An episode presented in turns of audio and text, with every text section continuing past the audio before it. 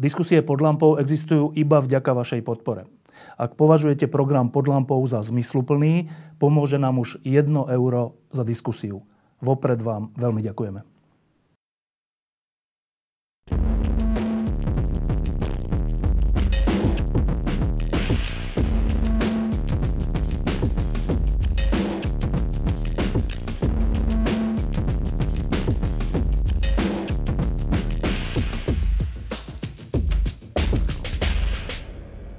Tieto dni a hodiny sledujeme historickú vec. Je to smutná vec, ale zapíše sa do histórie. V Afganistane sa k moci vrátil Taliban po 20 rokoch a tých 20 rokov sme všetci žili tak trocha, že život v Afganistane súvisel aj s našim životom. Dovtedy sme o Afganistane počuli iba, keď Rusko Sovietský zväz sa snažil ovládnuť Afganistan, ale už po novembri 1989 sme žili s tým, že Afganistan je pokus nás všetkých, západu, slobodných krajín, postaviť sa proti terorizmu a možno aj trocha pomôcť v tej časti sveta nastoliť trocha iný režim. Prešlo 20 rokov, a pozeráme sa na plné lietadla zúfalých ľudí, dokonca ľudí, ktorí sa vešajú na podvozok lietadla, čo je úplne beznádejná vec, pretože nechcú zažiť to, čo tam zažívali, keď Taliban vládol. A samozrejme, v každom z nás je teraz otázka, čo sa to vlastne stalo. Preto som pozval Tomáša Valáška, ktorý mal k Afganistanu vo svojich funkciách v niektorých časoch blízko, aby som sa opýtal tú základnú vec, že to, čo vidíme a to, čo tušíme, že sa bude diať, bolo nevyhnutné? Nebolo. Určite nie. To znamená, že to, čo vidíme a to, čo sa bude diať, je dôsledkom chýb? Konkrétnych chýb, konkrétnych ľudí. A keď sa bavíme už o tej koncovke, vina samozrejme padla na hlavu prezidenta Bidena. Nezabúdajme na prezidenta Trumpa, ktorý ešte presne v deň mimochodom slovenských volieb 29. februára 2020 podpísal dohodu s Talibanom, ktorá v podstate si myslím spečetila osud afgánskej vlády. Trump urobil dve fatálne chyby. Tá prvá bola, že ani len neprizval afgánsku vládu k tým rokovaniam. V podstate vyslal signál Talibánu, že vláda je aj v optike Američanov do počtu a nemusí tým pádom ani Taliban s ňou rátať. Američania si vymohli v tej zmluve, ako sa spätne ukázalo, nejaké prázdne sľuby, že Taliban bude potom rokovať s afgánskou vládou o nejakej vláde národného porozumenia.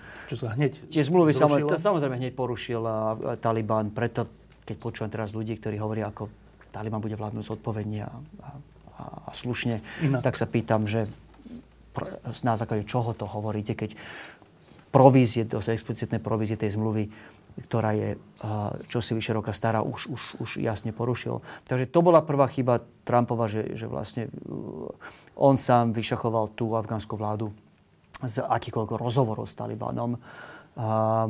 Druhá vec bola, že dal dopredu vedieť, že americké jednotky stiahne z Afganistanu tak či tak. Či bude mať tú zmluvu vo vrecku, alebo nie.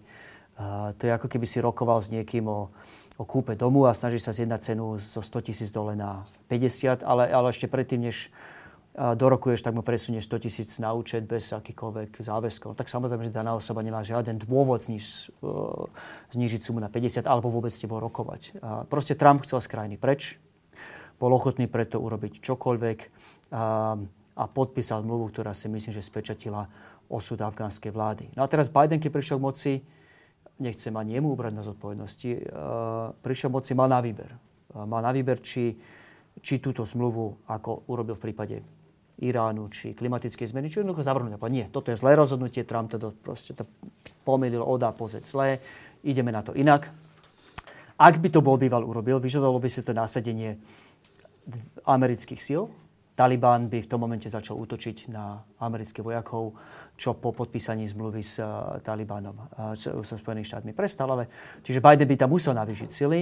Áno, nie sú to by to nejaké náklady, ale som si istý, že by sa nebolo bývalo stalo to, čo sa stalo posledných pár dní. Čiže nechcem zbavovať ani Bidena zodpovednosti za jeho rozhodnutie. Keď už sa vybral cestou, ako sa vybral, to minimum, čo mohol a mal urobiť, je trošku viac sa zamyslieť nad osudom tých ľudí, ktorých po sebe Spojené štáty, spojenci, vrátane Slovenska zanechávajú. Tí ľudia, ktorí pomáhali americkým, nemeckým, slovenským vojakom, diplomatom, mimovládkam. Tí ľudia budú samozrejme cieľom Talibánu. V tomto by som neveril. No, samozrejme, v tomto by som neveril akýmkoľvek sľubom a záväzkom Talibánu, pretože predošlých niekoľko rokov systematicky týchto ľudí zabíjali, aby podpilili základy všetkého toho, čo tam medzinárodná komunita roky robila. Že by teraz zrazu prestali, sa jednoducho nechce veriť a ide to proti všetkému, čo robili niekoľko rokov. Nie v 96. Teraz, posledných pár rokov. Biden mal myslieť na ich osudy, keď sa Američania sťahovali z Vietnamu. Nebolo to pekné, nebolo to premyslené dopredu, ale našli spôsob, ako dostať von 130,000 ľudí, ktorí potrebovali ochranu pred komunistickým režimom, ktorý po Američanoch prišiel. Keď Američania po prvej vojne v Perskom zálive vytvorili očakávania na strane ľudí v Iraku, ktoré potom nenaplnili a bolo ich treba dostať von. Našli spôsob, ako ich dostať von. Využili ostrov Guam, kam ich dočasne presídlili, kým sprocesovali ich prihlášky. Toto všetko mohli a mali urobiť. To je jediné, čo vidím, že de facto pre ľudí, ktorí sú teraz terčom Talibánu, vytvorili je špeciálny vízový program, ktorý trvá roky. To sú strašné story, keď to číta Štefan, že koľko rokov trvá sprocesovanie týchto žiadostí. Väčšinu tých ľudí Taliban zabije predtým, než dostanú tú potrebnú pečiatku od amerického úradníka.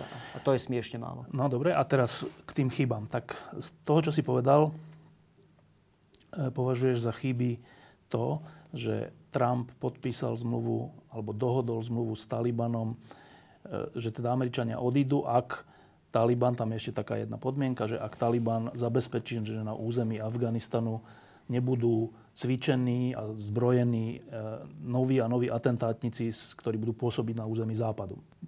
Toto sa Taliban zaviazal. Trump na základe toho povedal, dobre, tak v tom prípade odídeme. Druhá chyba, ktorú si popísal, je, že Biden nezabezpečil tých ľudí, osudy tých ľudí, ktorí boli spojencami Západu v tom spore v Afganistane. No ale teraz tá odvrátená strana. Keď sa zásah v Afganistane začal, to je už veľmi dávno a veľa ľudí na to zabúda. Ten zásah sa začal potom, čo boli masívne útoky na Dvojičky a na Pentagon v Amerike a čo sa ukázalo, že Taliban na svojom území, na území Afganistanu, týchto ľudí nielenže pripustil, ale im tam dovolil cvičiť a pripravovať sa na tieto útoky. Vtedy celý svet, celá bezpečnostná rada, to nie je, že Američania, ale že všetci súhlasili s tým, že tento režim v Afganistane treba odstrániť. Tak začal zásah v Afganistane. To nebol zásah Američanov alebo niekoho, to bol zásah celého demokratického aj nedemokratického sveta proti teroristom. A odtedy uplynulo 20 rokov a teraz na obranu Trumpa a Bidena, že a čo oni mali robiť? Že mali teda toto dosiahli. Za tých 20 rokov neboli veľké teroristické útoky na území Spojených štátov. Čiže ten základný cieľ sa podaril. 20 rokov držali Taliban od moci. A čo sme očakávali? Že tam budú 30 rokov, 50 rokov navždy? Čiže z ich optiky mohli urobiť niečo iné? Samozrejme, že nikdy nebolo plánom ostať tak väčšine. Otvorene nikdy nebolo plánom ostať 20 rokov. Pripomínam, že toto bola najdlhšia vojna v histórii Spojených štátov, čo je sama o sebe krajina s vyše 200-ročnou históriou. Takže tým plánom nikdy nebolo ostať tak dlho. A to neznamená, že teraz máme pokrčiť ramenami nad tým, ako to celé dopadlo. Veď bolo treba odísť skôr či neskôr. Tento argument má úprimne povedané vytáč. Lebo to je ako keby si povedal...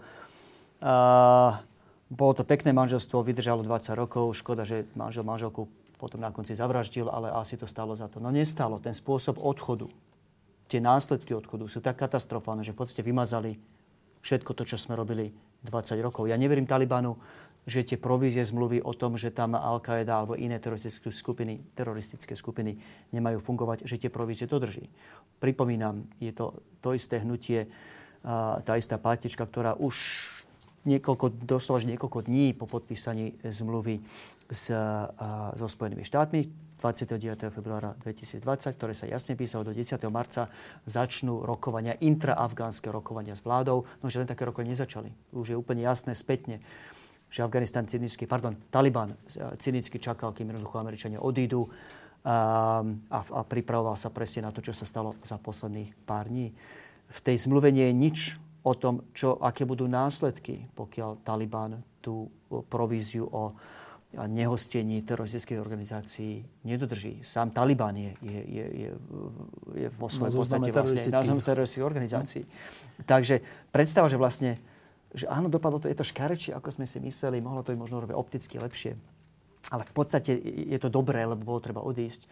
Je zrúdna vo svojej podstate, lebo zabúda a úplne ignoruje to, že vlastne tie dôvody, tie peniaze, tie investície, čo sme urobili počas úplne 20 rokov, môže byť, a je vysoká pravdepodobnosť, že budú vymazané tým dianím za posledných pár mesiacov, hovorím schválne vyše roka, lebo datujem tie chyby od začiatku rokovaní s Talibanom, takých rokovaní. Dobre, ale že znova k tej istej veci, že no a aká bola teda alternatíva? Dobrá otázka. A teraz vracíme sa k tomu argumentu, ktorý občas počúvame, že táto misia nemala šancu uspieť od začiatku.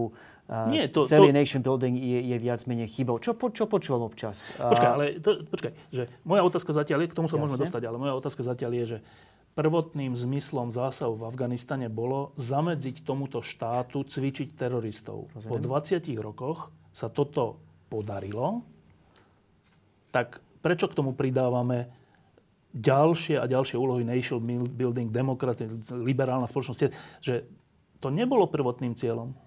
Opravujem, fakticky nepodarilo v tom zmysle, že nemáme najmenšiu záruku, že Afganistan sa nestane základňou pre tieto sily. No za tých 20 rokov to nebolo. Vďaka našej prítomnosti a vďaka tomu, že tam boli v jednom momente vyše 100,000 spojeneckých amerických vojsk, ktoré či spolu s afgánskou armádou, často a väčšinou sami, tie teroristické organizácie, keď zlikvidovali. Dobre, ale z toho by vyplývalo, že zdá sa, že Afganistan je taká krajina, že keď tam tých našich 100,000, 200,000, neviem koľko západných vojakov bude, tak vieme zabezpečiť, aby sa tam teroristi necvičili a nechodili do Madridu a Barcelony a Prahy a Viedne. Jasne.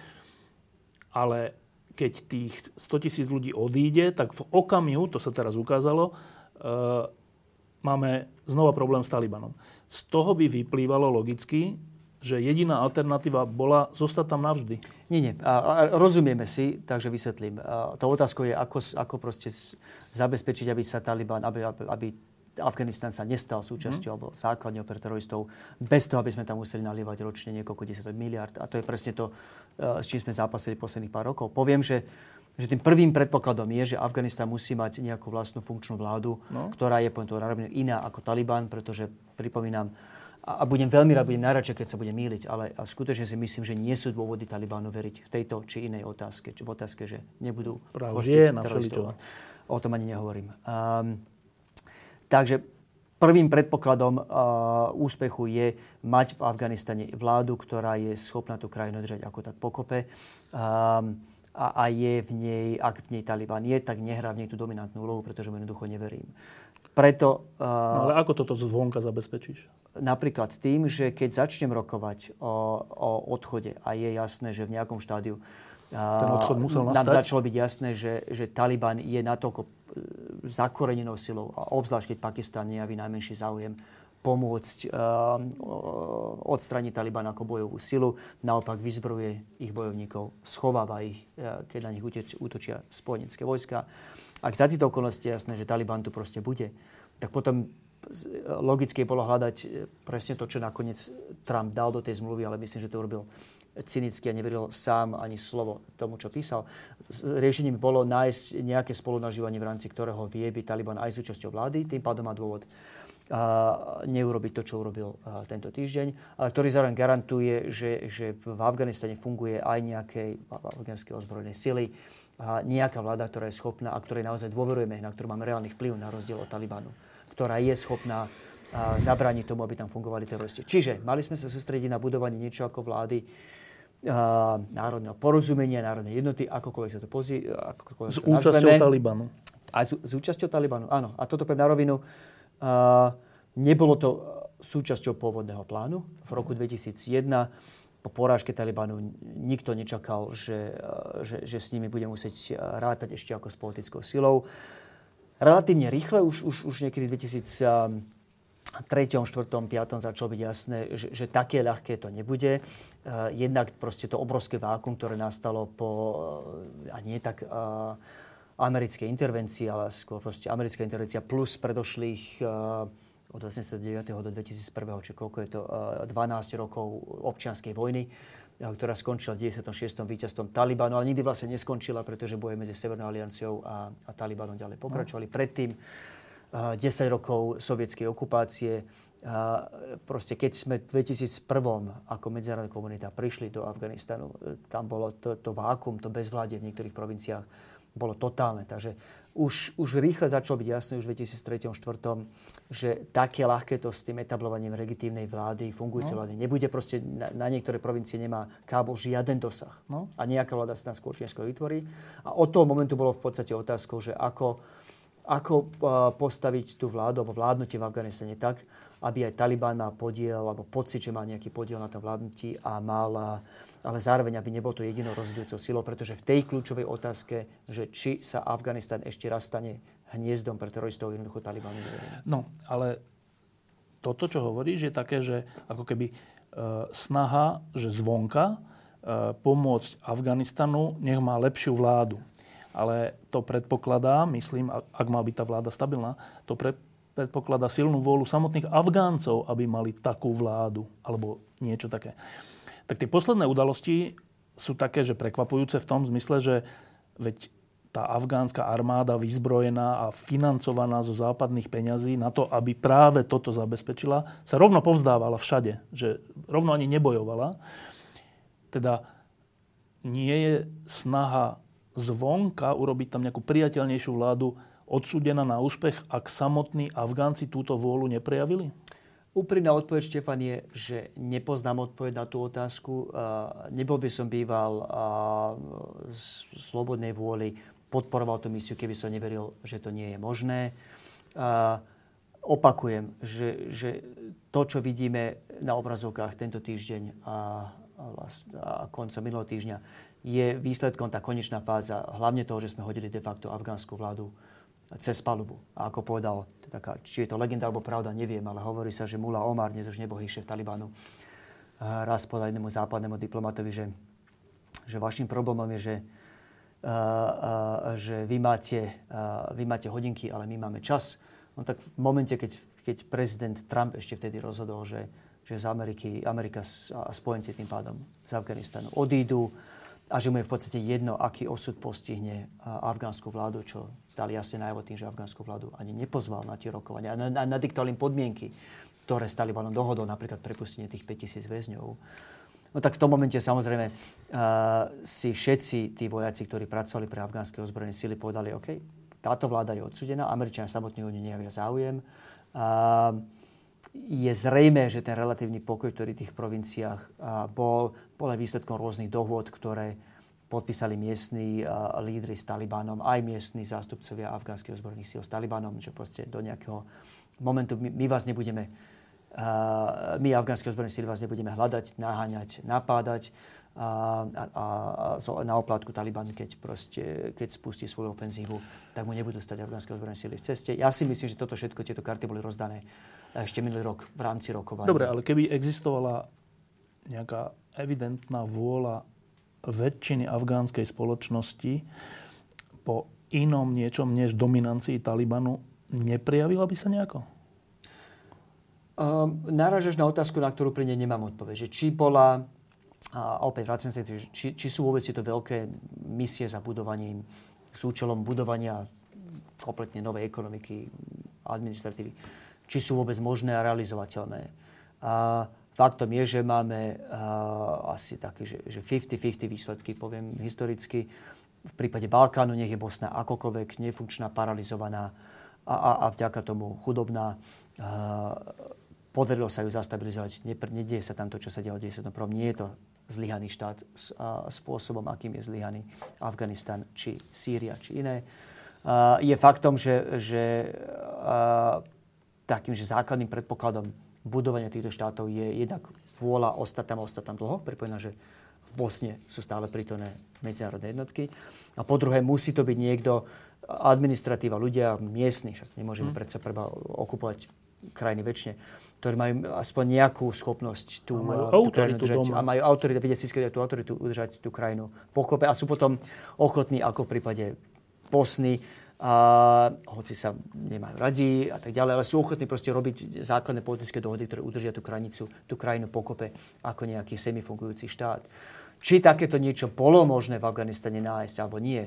O tomto bude tá diskusia najbližších pár rokov, alebo nie. Ja som pevne veril, že áno, ale sme do toho nemalo úsilia, aby sa to podarilo. Ale faktom je, tu nechcem kritizovať som Bidena, treba mu dať aj za pravdu. Keď v tom prejave, kedy to bolo, Štefan, pred pár dňami, včera či predčerom, keď v tom prejave v podstate hodil celé toto jarmo a zodpovednosť na ramena afgánskej vlády, nemýlil sa úplne. Stačí sa baviť s Afgáncami tu na Slovensku, ktorí vám povedia na rovinu, že Gání nemal ani tú autoritu, ani sa mu nepodarilo odstrániť tú korupciu, ktorú ešte za jeho predchodcu Karzaja, ktorá nadobudla úplne obludné rozmery. A faktom aj je, že sme my, medzinárodná komunita, v snahe proste postaviť túto krajinu na nohy, privreli oči nad tým, čo sa s tými peniazmi deje.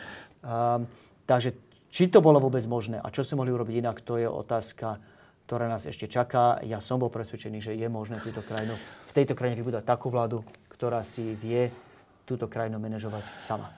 A tým, čo sa udialo za posledný rok, sme túto šancu definitívne zahodili. Je to také rozporplné. Tak na jednej strane si predstavujem na chvíľu, že žiješ v Afganistane pod Talibanom. Asi ten netaliban. Čiže vidíš, že to je hrozné, tam odsekávajú ruky, zabíjajú verejné popravy a všeličo, ženy nemusím študovať a tak. Si za niečo iné. Teraz príde niečo iné a to iné vidíš, že je skorumpované. Hovoria to samotní Afgánci. Že tá vláda ako keby dosadená, to ešte je ďalšie mínus, že to není akože originálna vláda, ale že je dosadená, lebo je tam okupácia, tak tá vláda, tí Afgánci na tom bohatnú. No tak to je dosť zlý predpoklad na to, aby tá vláda mala autoritu a ľudia aj vojaci za ňu bojovali. Na druhej strane, ja som tu počúval príbehy úplne až také akože dojemné príbehy, že voliť v Afganistane znamenalo ohroziť sa na živote. Lebo voliť v Afganistane znamenalo, už teda voliť tie mimo Talibanu za posledných 20 rokov, tak voliť znamenalo, keďže tá technológia je tam ešte zaostala, že keď si odvolil, tak ti dali atrament taký na ruku, ktorý sa nedal dať preč, na to, aby si nemohol voliť druhýkrát. Proste to bola vlastne tá registrácia. A ten atrament si potom pár dní mal. A keď ťa Taliban našiel s rukou s tým atramentom, tak ti odsekol tú ruku. A napriek tomu tam ľudia volili. To by zaznamenalo, že napriek tej skorumpovanej vláde tam veľa ľudí malo sen o tom, že chcú žiť nie v našej liberálnej demokracii, ale v Afganistane, ktorý bude nie taký krutý, aký je Taliban. A teraz neviem, čo prevažuje. Títo ľudia, alebo tí znechutení ľudia z korupčnej vlády? Som rád, že si spomenul ten posledný príklad s voľbami, lebo je to akože najlepší dôkaz proti tomu argumentu, že toto celé bola hlúposť, nikdy sme tam nemali ísť, lebo tam nebola vôľa a toto nikdy nemalo šancu na úspech. No faktom je, že opäť milióny ľudí volili, milióny ľudí, keď sa otvorili tie príležitosti, tak využili možnosť ísť do školy, vzdelávať sa a boli radi, že tá možnosť tu je. Podotýkam, že za tých 20 rokov preto ten môj hnev, že teraz je to všetko, alebo to môže byť všetko vymazané. Za tých 20 rokov sa podaril obrovský pokrok.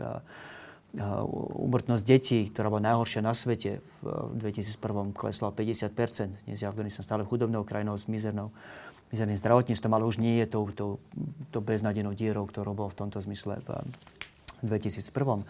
Tu bola vôľa zmobilizovať sa. Ale faktom je, že keby bolo... Takže udržateľné, takto poviem, že udržateľné budovanie krajín a spoločnosti ľahkým biznisom, tak by sme to robili všetci a neomylne. Faktom je, že je tu veľa premenných, ktoré si ťažko už vyrátať dopredu. Tá prvá je či reálne nájdeš na tej druhej strane, na tej miestnej strane partnera, ktorý je schopný tú krajinu manažovať, aj keď ty postupne z toho vycúvaš finančne aj bezpečnostne. Či vieš tomu partnerovi dať potom tú správnu motiváciu, alebo naopak ho možno skorumpuješ príliš veľa peniazmi. Či mu vieš dať natoľko silnú podporu s bezpečnostnými silami, lebo na začiatku potrebuješ podporiť stabilitu v tej krajine nejakou vojenskou prítomnosťou.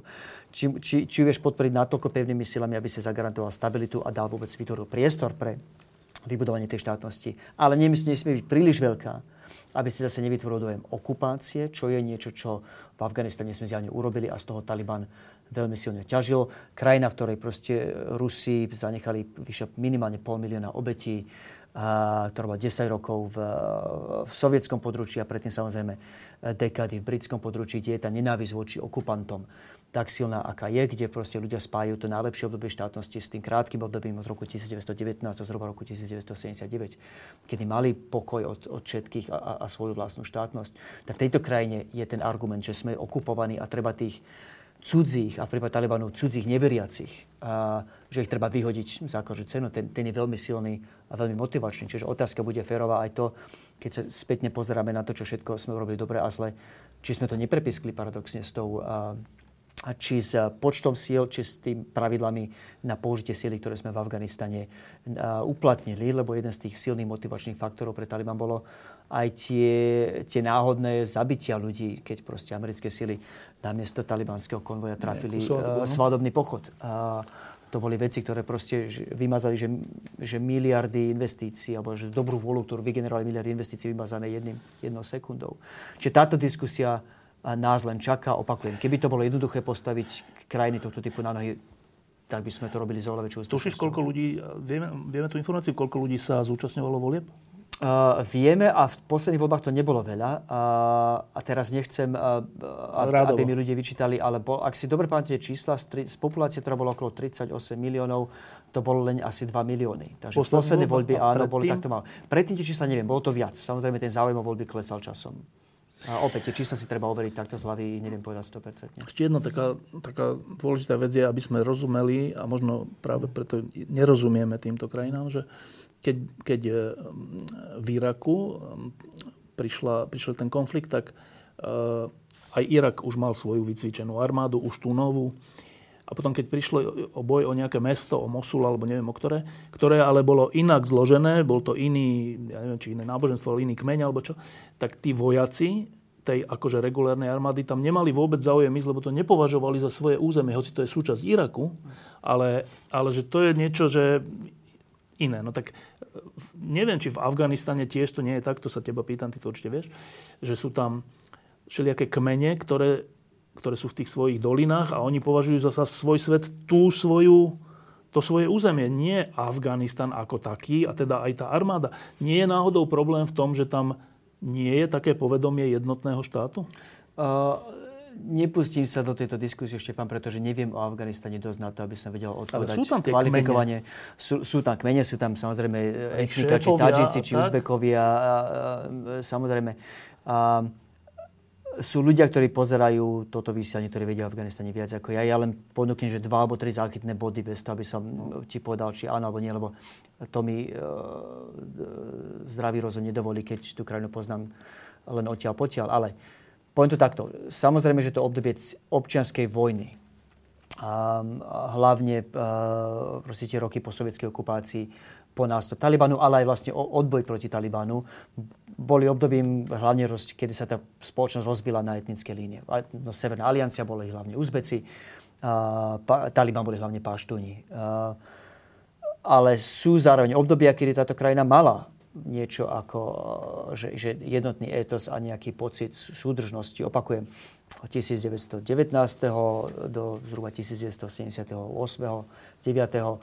fungovala v podstate jednotne a nechcem idealizovať, ale tie pnutia alebo teda tie rozdiely medzi jednotlivými etnikami neboli tak silné, že by roztrhali na kusy.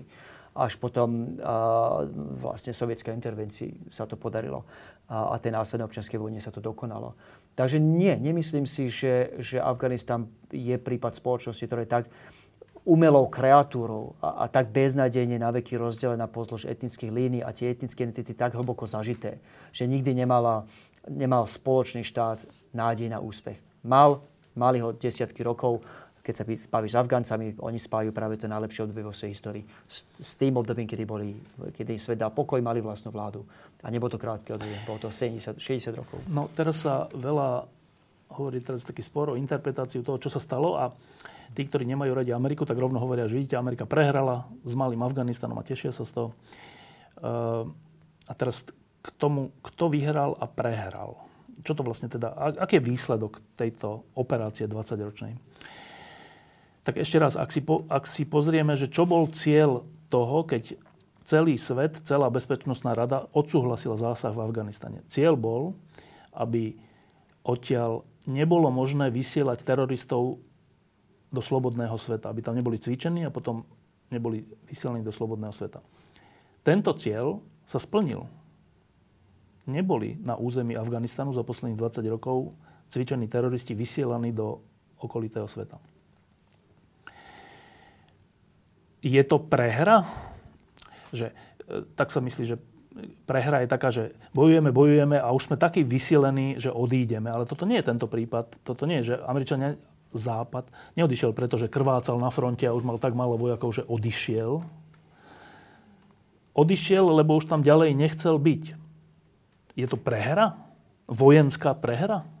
No je, pretože v tradičnom zmysle slova nepotrebuješ nepriateľa poraziť len priamo na otvornom poli, stačí jednoducho unaviť a vyšťaviť v konečnom dôsledku, keď odídeš z krajiny a odovzdáš kontrolu nad ňou niekomu, komu nemáš dôvod dôverovať, že spraví tie veci, naplní tie základné očakávania, ktoré vo vzťahu tej krajine máš, tak je to v mojom slovníku prehra. Je? Áno, je.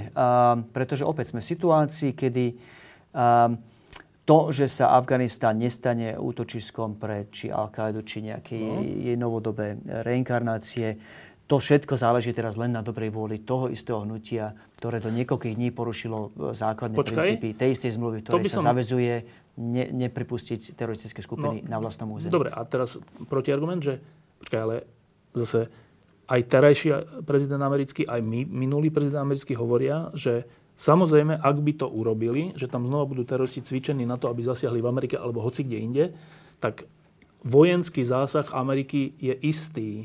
Na to ti povie šéf CIA, ako urobil v nedávnom rozhovore, že bez prítomnosti a bez spolupráce miestnych jednotiek nemáme dosť spravodajských informácií na to, aby sme to vedeli robiť spoľahlivo. Pozeráš sa na scenár... To teraz povedal? Áno, v rozhovore Bill Burns, v rozhovore, ak sa nemýlim, Foreign Policy časopise pred zhruba týždňom, varoval ešte pred kolapsom Afganistanu, že toto bude jeden z následkov, ak sa stiahneme. Ten najlepší možný scenár, ak hľadám také, že analógie, príklady zvonka je, povedzme, že Mali. Krajina, ktorá má svoju vlastnú, nepoviem som, dobre fungujúcu vládu, samozrejme bol tam puč pred pár mesiacmi, ale krajina, odkiaľ prišlo relatívne veľa teroristov, útočili hlavne na ciele v Južnej Európe, kde má tým pádom Francúzsko aj neživotný záujem zakročiť proti teroristickým organizáciám. A robí to v podstate tak, že má nejakú spoluprácu s tou malískou vládou, nejaké základne priamo na mieste, z ktorých viete to útoky podnikať. My sme prišli o túto možnosť v Afganistane. To stiahnutie bude definitívne a totálne. Ja si neviem predstaviť, za aké okolnosti by sa tam podarilo udržať nejakú spravodajskú spoluprácu, nejakú vojenskú spoluprácu. A Taliban považuje to, čo sa stalo za vindikáciu a svoje totálne víťazstvo. Takže nie, toto je pre nás. Sme v 21. storočí a ak by tam boli nejaké cvičiská a nejaké skupiny ľudí, teroristov, identifikovaných, tak to sa nedá vyriešiť letecky? Teraz zachádzame už do taktického detailu, ale poďme do tej diskusie. Jedným z základných problémov je čas medzi tým, keď niečo objavíš a čas medzi tým, kým vieš tú hrozbu, proste konvoj, vycíliť, zlikvidovať.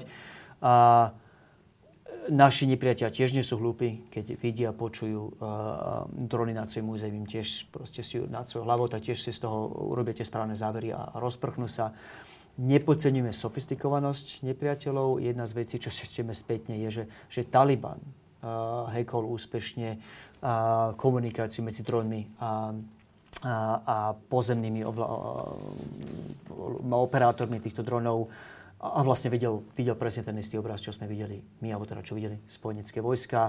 A akože aj nepriateľ má hlas v tom, či sa nechá tým dronom zabiť, alebo tým to stíhačkou zabiť, alebo nie.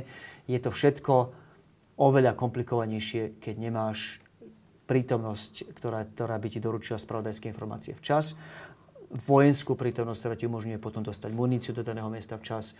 A keď robíš cez drony, tak je to stále to riziko, proste, že vyhodíš do vzduchu niečo, čo nemáš. No, ale tak skúsenosť Izraela. Izrael, keď zistí, že v okolí, a to aj na území Iránu, alebo Libanonu, alebo tak, sa niečo také deje, tak napriek tomu, že tam nemá svoje jednotky a neviem čo, tak vie zasiahnuť. Treba sa pozrieť na mapu, Štefan. V prípade Izraelu sa bavíme o území, ktoré má tieto životné záujmy, ktoré je veľkosti, a teraz nechcem zľaviť, ale či pásmo Gazy, či západný breh, či Libanon, sú zlomkom, malým fliačikom. Ale v Iráne vedia porovnaní s veľkosťou Afganistanu, ktorý je rozľahou obrovská krajina. Ale v Iráne vedia zasiahnuť. Nemajú pod palcom Irán ani spravodajský, ani si, kebyže porovnáš ich schopnosť spoľahlivo v reálnom čase zničiť teroristické skupiny v západnom brehu, v Palestíne a Libanon versus Irán. Proste čím ďalej zájdeš, čím väčšie teritorium, tým viac sa komplikuje to hľadanie, identifikácia, likvidácia. Afganistan nie je malou krajinou. A koho máme tak na hraniciach, s kým vieš reálne spolupracovať? Odkiaľ tie lietadlá asi zlietnú? Odkiaľ budú tie drony asi operované? Pakistan bol ten, ktorý roky podporoval, financoval, chránil Taliban. Ak sa Taliban rozhodne vypovedať spoluprácu americkým vojskám, a toto je ten scenár, o ktorom sa bavíme, prečo by mal Pakistan tú spoluprácu následne udeliť? Takže kto iný? Tadžikistan, Uzbekistan, krajiny, ktoré povolili nejakú spoluprácu. Vždy tu bola nejaká, či tranzit vojenského materiálu, inak cez Stredoazijské republiky. Ale je úplne iné kafe povoliť republika, kde je stále ešte silný ruský vplyv, či by povolili naozaj americkým operátorom, proste má tam základne, na ktorých majú stíhačky, z ktorých operujú drony, lebo iné kafe takto úzko spolupracuje s Američami a tým pádom aj znášať následky vo forme útokov Talibánu či teroristických organizácií, lebo sa priamo podielaš na útokoch proti nim. Dobre, čiže ty hovoríš vlastne toto, že tým odchodom spojeneckých, najmä teraz v poslednom období amerických jednotiek z Afganistanu, predpokladáme, že sa stane to, že Taliban sa neuspokojí s tým, že bude len neobmedzene vládnuť vo vlastnej krajine, ale že bude ďalej spriadať plány na to, ako ničiť Západ? Nemyslím si, že Taliban prišiel k moci s agendou zničiť Západ, ale desí ma situácia, v ktorej sme sa ocitli, že to, či niekedy o 5-10 rokov nástupy bezvládia alebo v prípade Afganistanu nejaká dobrovoľná spolupráca s niekým ako Al-Káida. A tým pádom Afganistan sa znovu stane útočiskom pre teroristické skupiny. Že toto je teraz len a len v rukách toho istého hnutia, ktoré to už raz urobilo, ktoré už raz pozvalo a hosťovalo Bin Ládena na svojom území neviem presne koľko rokov a ktoré porušilo základné provízie všetkých zmluv, ktoré s nami zatiaľ podpísalo. Proste bezpečnosť, alebo to či sa Afganistan stane útočiskom, záleží teraz len a len na dobrej vôli Talibánu, hnutia, ktoré porušilo opakovanie zmluvy či minulosti. Či teraz, ja nevidím dôvod, prečo by sme sa na túto zmluvu mali spoliehať alebo im dôverovať. Taliban sa teraz teší, tak ako sa vždy tešia nejakí ľudia, ktorí chcú moc, že ju získajú. Ale čo oni vlastne teraz dostanú do rúk? Oni nedostanú do rúk nejakú fungujúcu krajinu, ani bohatú krajinu. Dostanú do rúk dlhy, dostanú do rúk očakávania ľudí, aj tých priaznivcov Talibanu, že bude lepšie. No ale z čoho bude lepšie? Odkiaľ má vlastne Taliban peniaze? Heroín. Hlavne. Niečo z Pakistanu, pakistanské tajné služby, ale hlavne pašovanie heroínu. Dobre, a z toho môže Afganistan akože žiť? Veľmi dobrá otázka. Otváraš dve veľké otázky. Tá prvá je, správne hovoríš, že je niečo iné byť populárnym hnutím odporu voči skorumpovanej vláde či Ašrafa Ganiho či prezidenta Karzaja a proti neveriacim okupantom, ktorí v tej populárnej retorike Talibánu pália Korán a neviem čo všetko. Že to sa robí oveľa ľahšie, ako prevzať zodpovednosť a vládnutie nad krajinou 30 plus miliónov ľudí, skoro 40 miliónov, s takou obrovskou plochou, ako má Afganistan, s tou mizernou infraštruktúrou. A moja obava, a opäť toto, čo artikulujem skôr ako intuíciu, nie ako predpoveď, pretože na to by chcel tú krajinu poznať viac. Moja obava je, že či Taliban, keď zistí, že nevie naplniť tie očakávania, ktoré spomínaš, sa potom nevráti k tým veciam, ktoré vie robiť dobre. Či krutosti proste, taká tá... Nakoniec nepoznáme to zo Slovenska. Proste zástupné témy. Namiesto riešenia ekonomiky začne riešiť náboženstvo, identitu, západ a tak ďalej.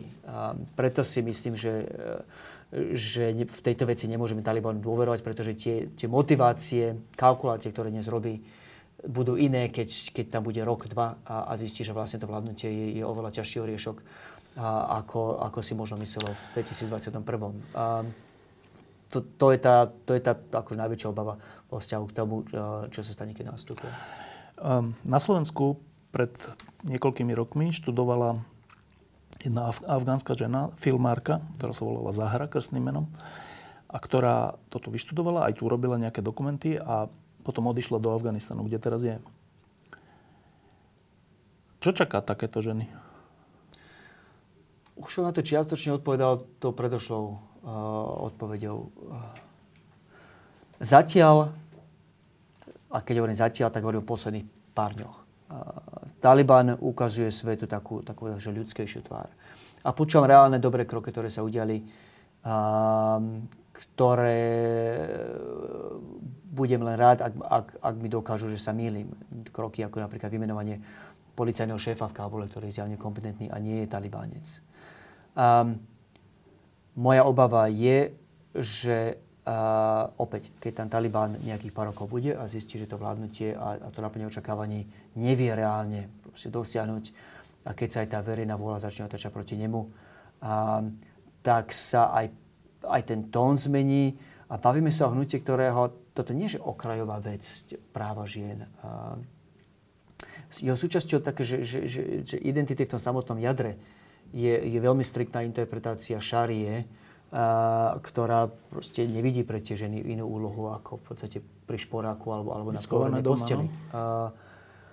A predstava, že títo ľudia sa stanú nositeľmi reformy Afganistanu, ide proti úplne všetkému, čo za posledných, nie za posledných pár mesiacov, a tu sa neopriem o to obdobie, že 96 až 2001, stačí sa pozrieť, čo robili posledných pár rokov. Systematicky zabíjali presne tých ľudí, ktorí boli nositeľmi tých reforiem. Či to boli novinári, prominentné ženy političky, či to boli ľudia z mimovládnej komunity, reformátori, nehovoria samozrejme o predstaviteľoch afgánskej vlády. Niekoľko posledných rokov systematicky podpilovali tie základy modernity.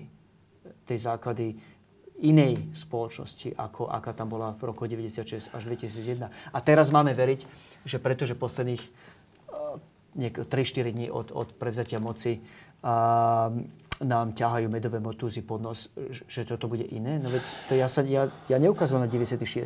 Ja sa bavím o posledných konkrétnych pár rokov, kde oni sa správali úplne inak. Nie až také medové motúzy, lebo to posledné vyhlásenie je napríklad také, že samozrejme, že my sme za práva žien, ale v rámci islamského práva, alebo teda tej šárie, to je v preklade čo? Opäť, ako si to interpretujú oni, to ukáže len čas.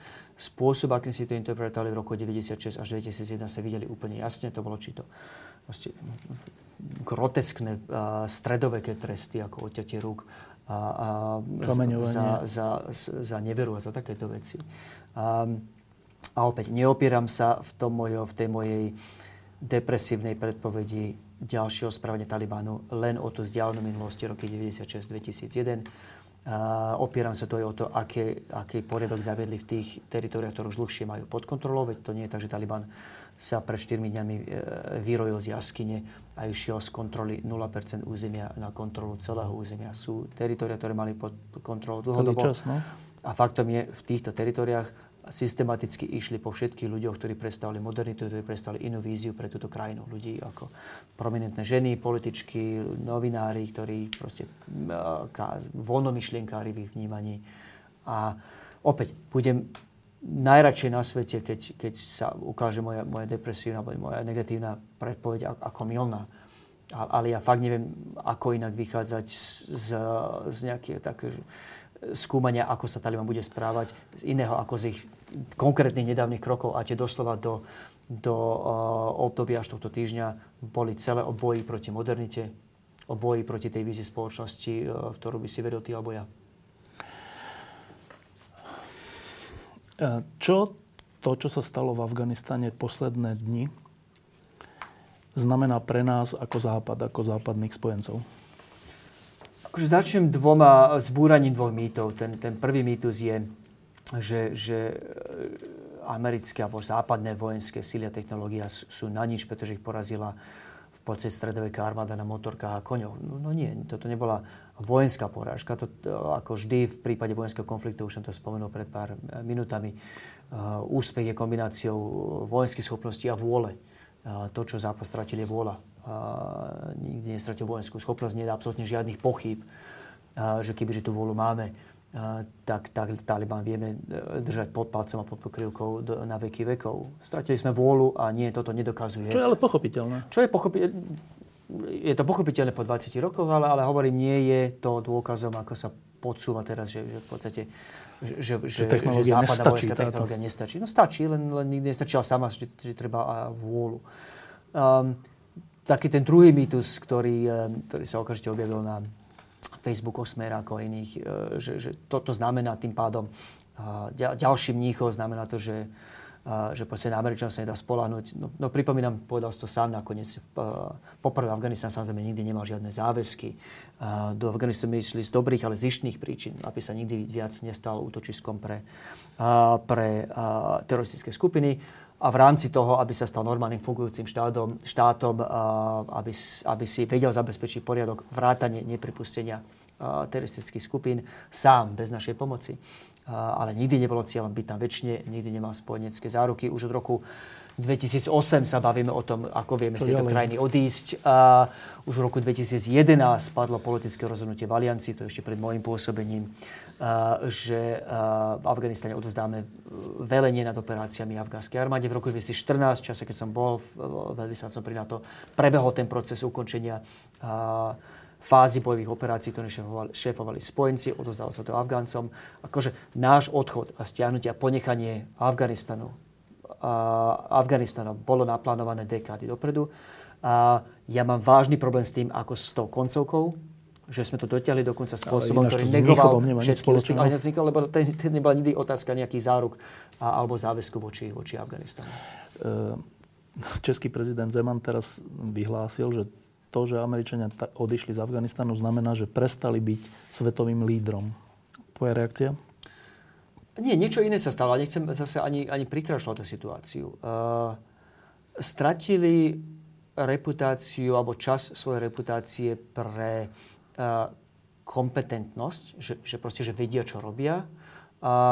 A určite stratili veľkú časť svojej reputácie ako zodpovedné krajiny, ktorá premýšľa nad zahranično-politickými následkami svojich krokov. A toto je odkaz na tie konkrétne, na jeden problém, ktorý som už pomenoval. Opäť, kompetentnejšia krajina by si premyslela, že opäť v prípade Trumpa, že ak teda Talibanu dopredu signalizujem, že sa idem stiahnuť a že odtiaľ odídem bez ohľadu na to. Tak dám iné podmienky, no? Tak potom nemám akýkoľvek právo očakávať, že Taliban proste bude tancovať tak, ako pískam. To bolo z hľadiska diplomácie bazálna, fatálna chyba, o ktoré samozrejme Trump vedel, a Trumpovi to bolo úplne jedno, sa z tej krajiny stiahnuť tak, či tak.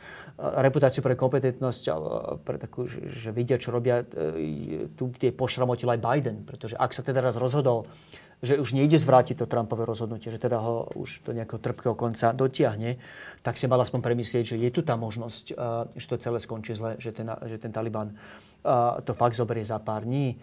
A nech mi nikto nehovorí, že to nebolo veľmi pravdepodobné. Okay. Prvé porekadlo základné, čo vás v armáde učia, je dúfaj v to najlepšie, ale plánuj v to najhoršie. Oni plesiálne plánovali na to najlepšie. Takže prvý taký, že úder pre tú reputáciu Ameriky je reputácia ako krajiny, ktorá vie, čo robí a má proste odbornosť.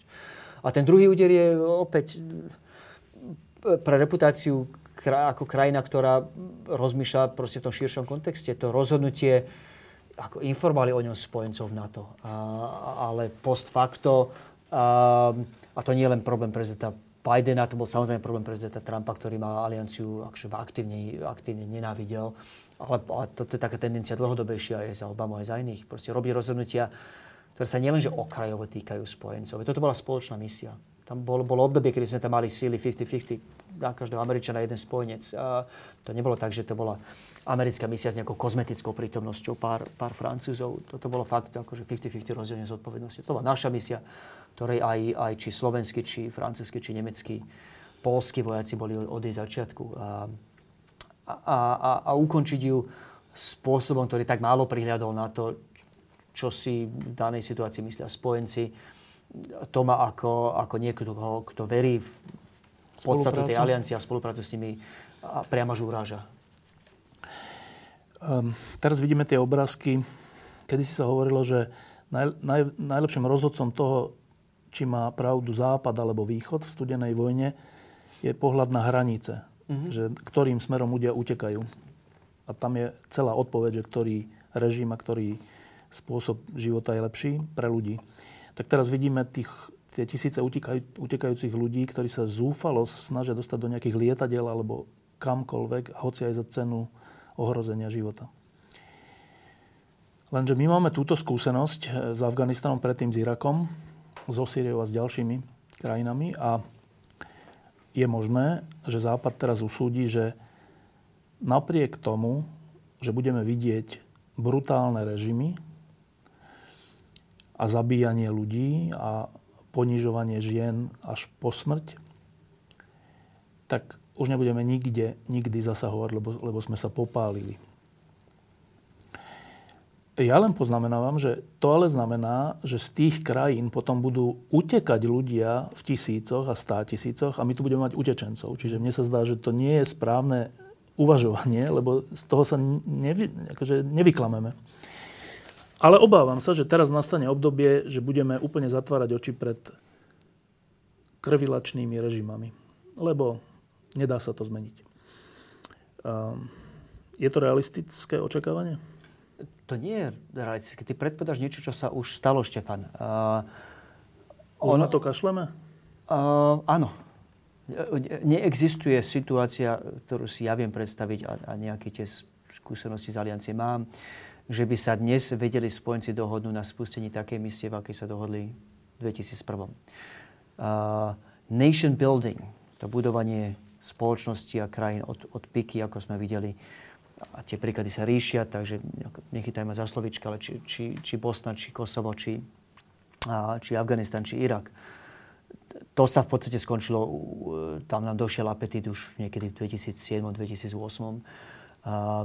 Nation building ako koncept vlastne fungoval a žil a dominoval také rozmýšľaniu Západu o svete iba relatívne krátke obdobie, zhruba od toho 94.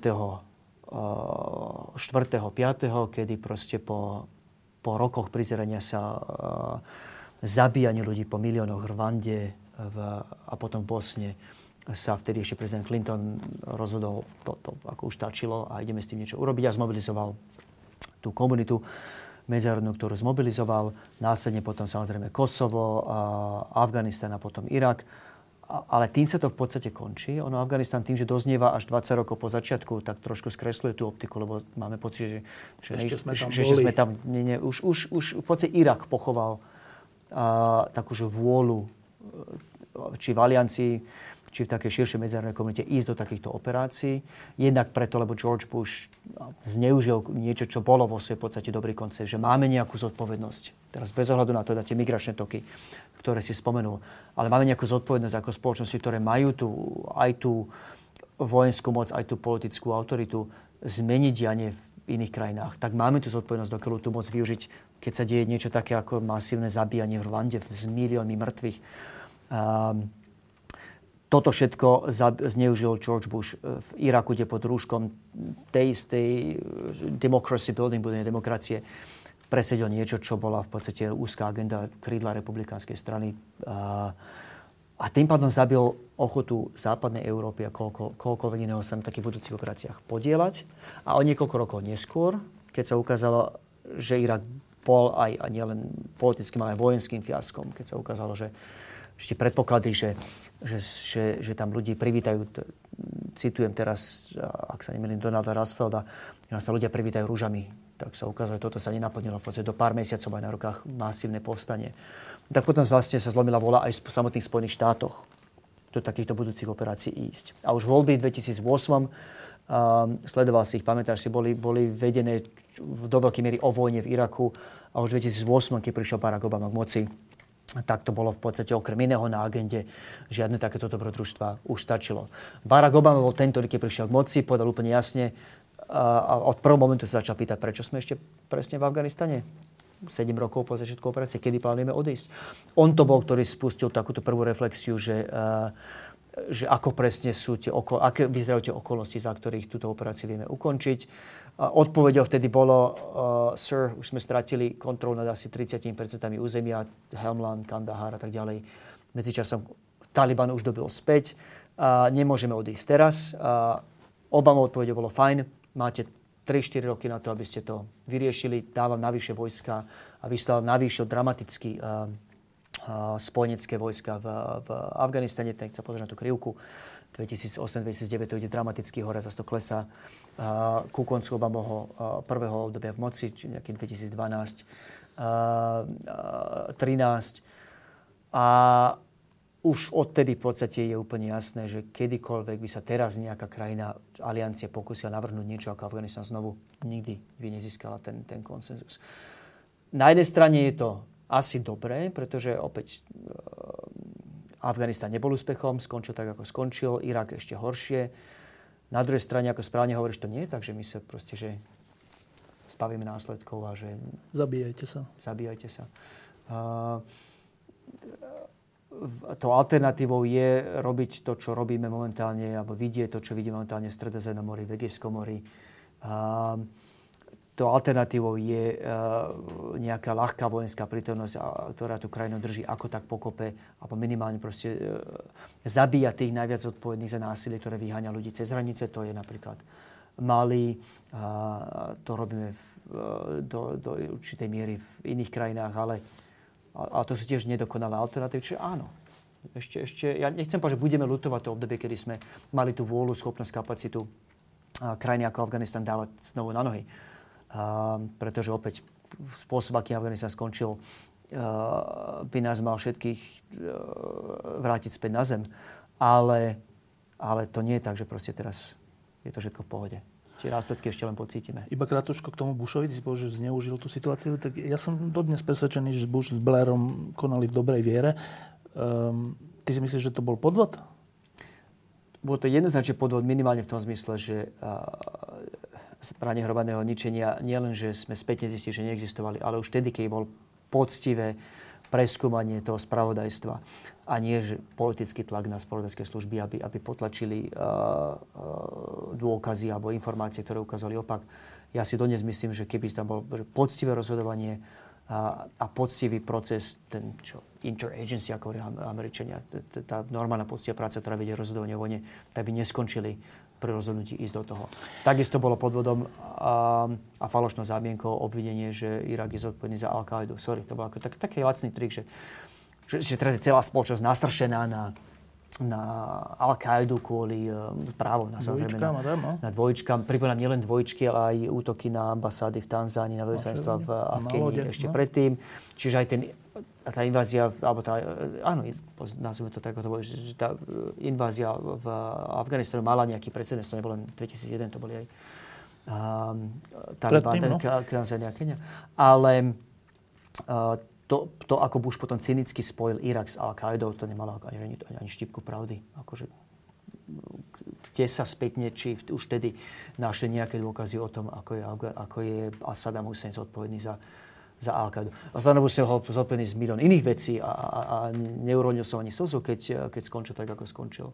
Ale dodnes som presvedčený, tak ako som bol vtedy, že tie zámienky, tie dôvody, pod ktorými spustili vojnu v Iraku, boli podvodné a to, že to zabalili do rúška budovania demokracie, ako možno tomu Donald Trump veril, ale v každom prípade to bolo cynické a v konečnom dôsledku pre koncept budovania národa a pre koncept budovania demokracie likvidačné.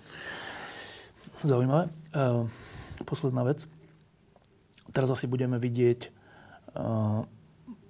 mnohé otrasné aj fotografie, aj svedectvá ľudí zvnútra Afganistanu.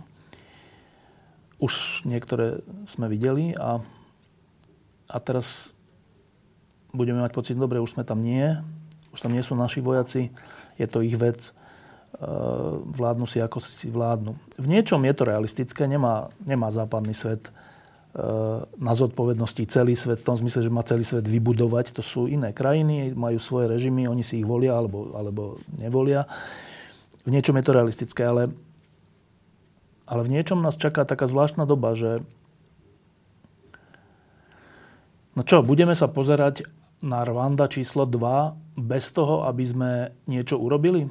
A potom príde 100 000 utečencov z tých krajín a my ich teda zastavíme na hraniciach. Že nesmú sem ísť. Aký to bude svet? Neviem, ale jednu vec z istotou predpovedať, že nebudeme mať žiadnu premyslenú, sofistikovanú stratégiu, ako sa v tom svete orientovať.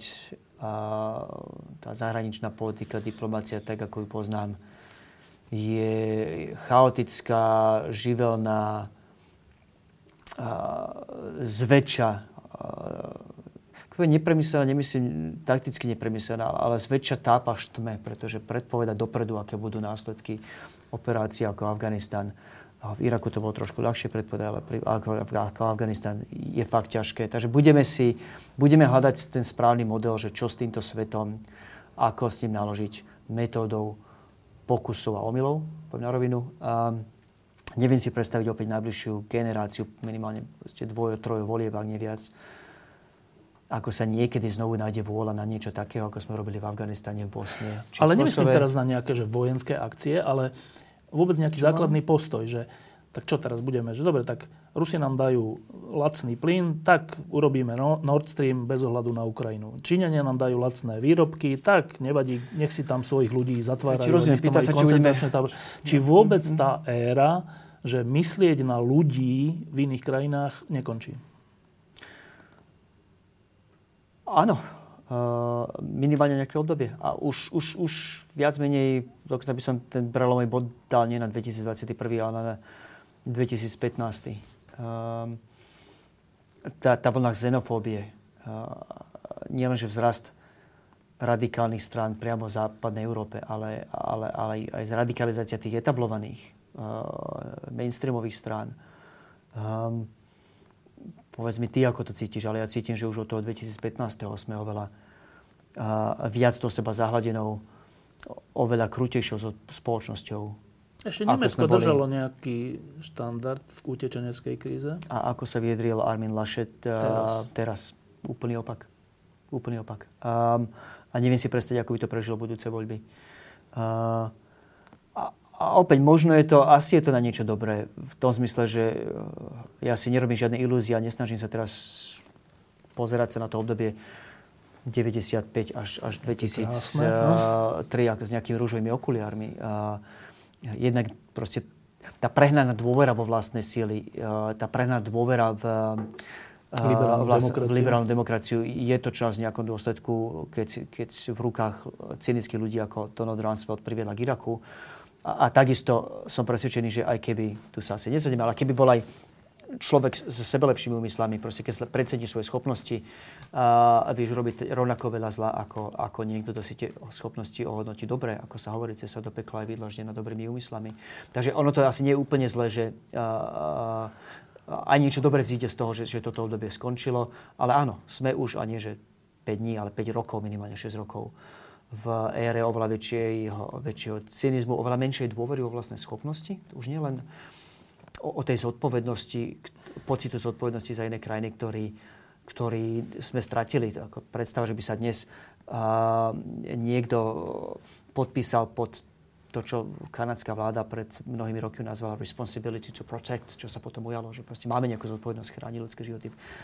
Predstava to, že by sa niekto podpísal a myslel by to vážne, a dnes už asi nehrozí.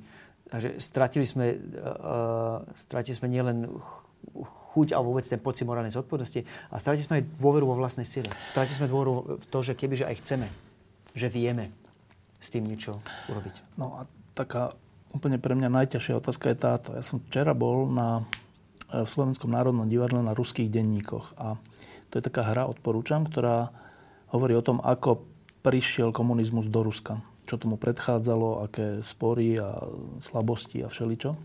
A potom prišli komunistickí hrdlorezovia, ktorí tam urobili masové vraždy. A tá najťažšia otázka je, že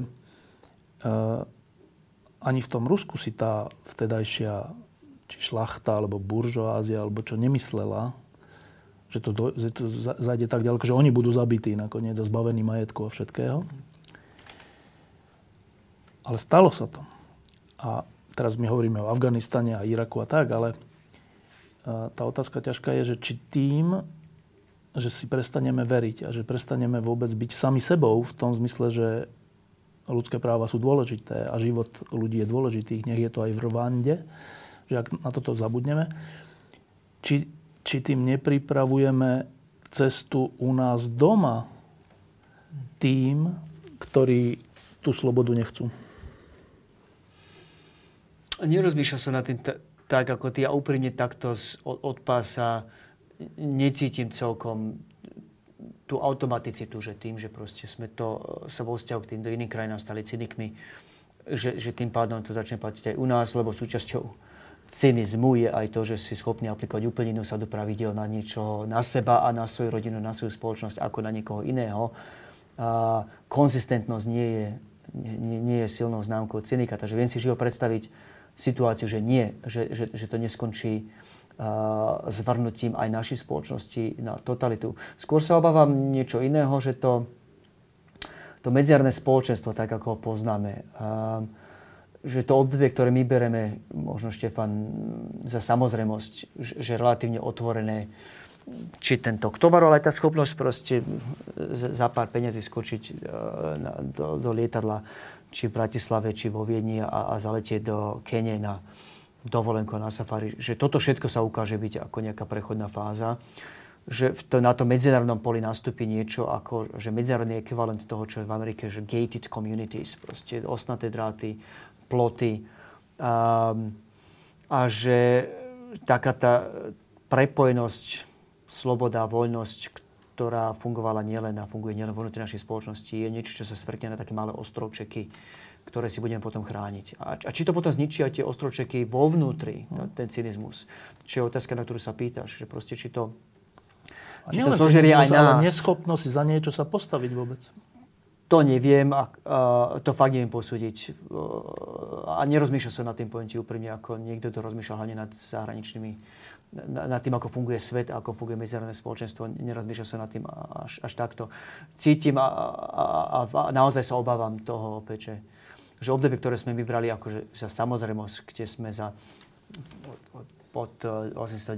cestu éru Billa Clintona a proste si myslím, že teraz nejak lineárne sa budeme naďalej otvárať.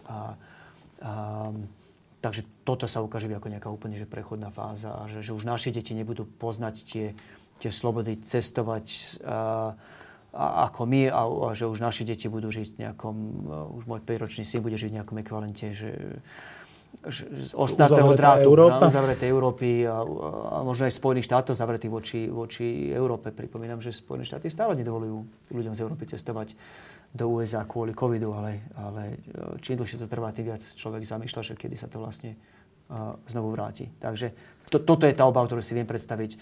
Nechcem robiť žiadne definitívne závery v tej druhej obave, že či to potom skorumpuje aj nás vo vnútri, ale určite to nepomôže.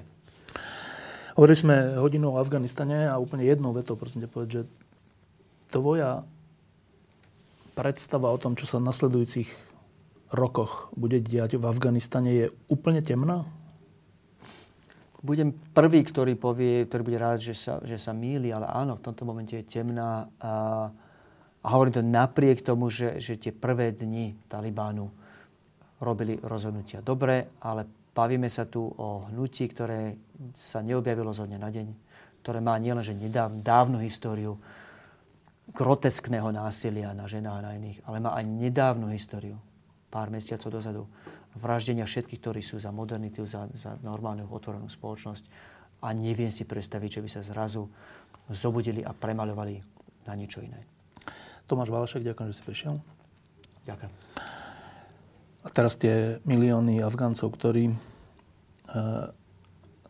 možno nechceli žiť v liberálnej demokracii, ale chceli žiť v normálnejšej krajine, islamskej, ale normálnejšej.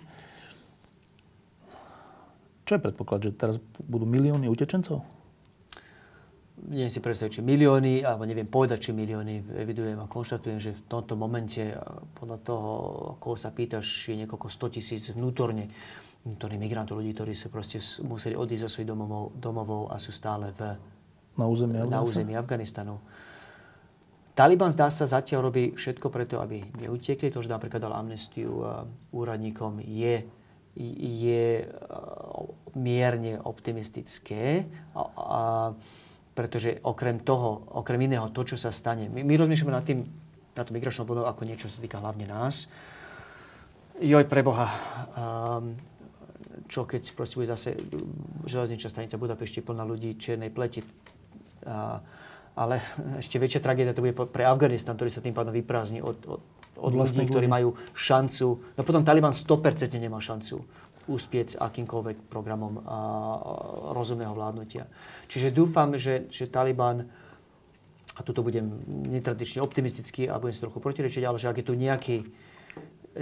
nejaká štipka nádeje, ktorú vo vzťahu k Talibanu mám, tak je to to, že si uvedia, že je ich vlastnom záujme.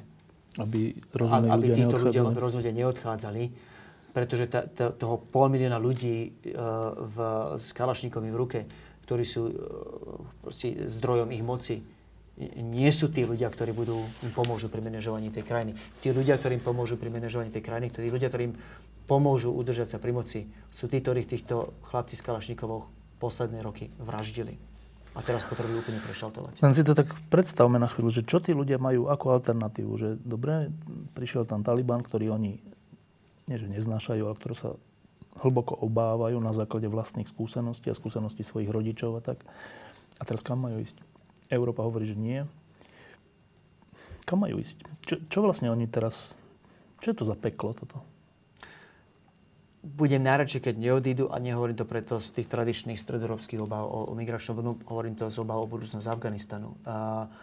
A ak niekam odídu, tak myslím si, ja som presvedčený, a v tomto úplne súhlasím s ministrom Korčokom, že my sa nesmieme vyhýbať z odpovednosti za ľudí, ktorí aj nám dôverovali, keď začali s nami pracovať, či spolupracovať. Preto by mali mať možnosť odísť aj k nám. Myslím si, že tých 10 ľudí, ktorých sme oznámili, že sme ochotní im udeliť azyl, je dobré gesto. Neviem, či 10 je dosť, a sa mi to úplne smiešne málo.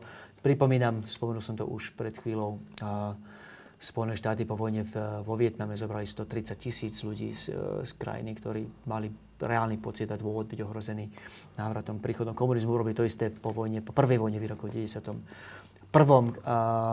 Takže evidujem a konštatujem, že Spojené kráľovstvo už oznámilo, že idú prijať, ak sa neviem, 40 000 ľudí. Kanada oznámila, a teraz tie čísla neviem z istoty, ale rovnako je to 5-ciferné číslo. Mali by možnosť prísť aj k nám, a keď myslím tým tú západnú komunitu, širšiu medzinárodnú komunitu, ktorá bola súčasťou modernizácie Afganistanu 20 rokov. Tejto zodpovednosti sa nemôžeme a nechceme zbaviť. Strašný príbeh to je, čo? Je.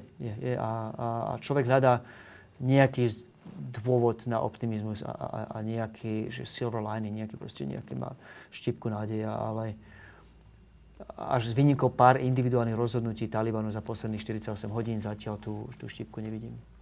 Ďakujem ti. Nie za čo. Diskusie pod lampou existujú iba vďaka vašej podpore. Ak považujete program Pod lampou za zmysluplný, pomôže nám už 1 euro za diskusiu. Vopred vám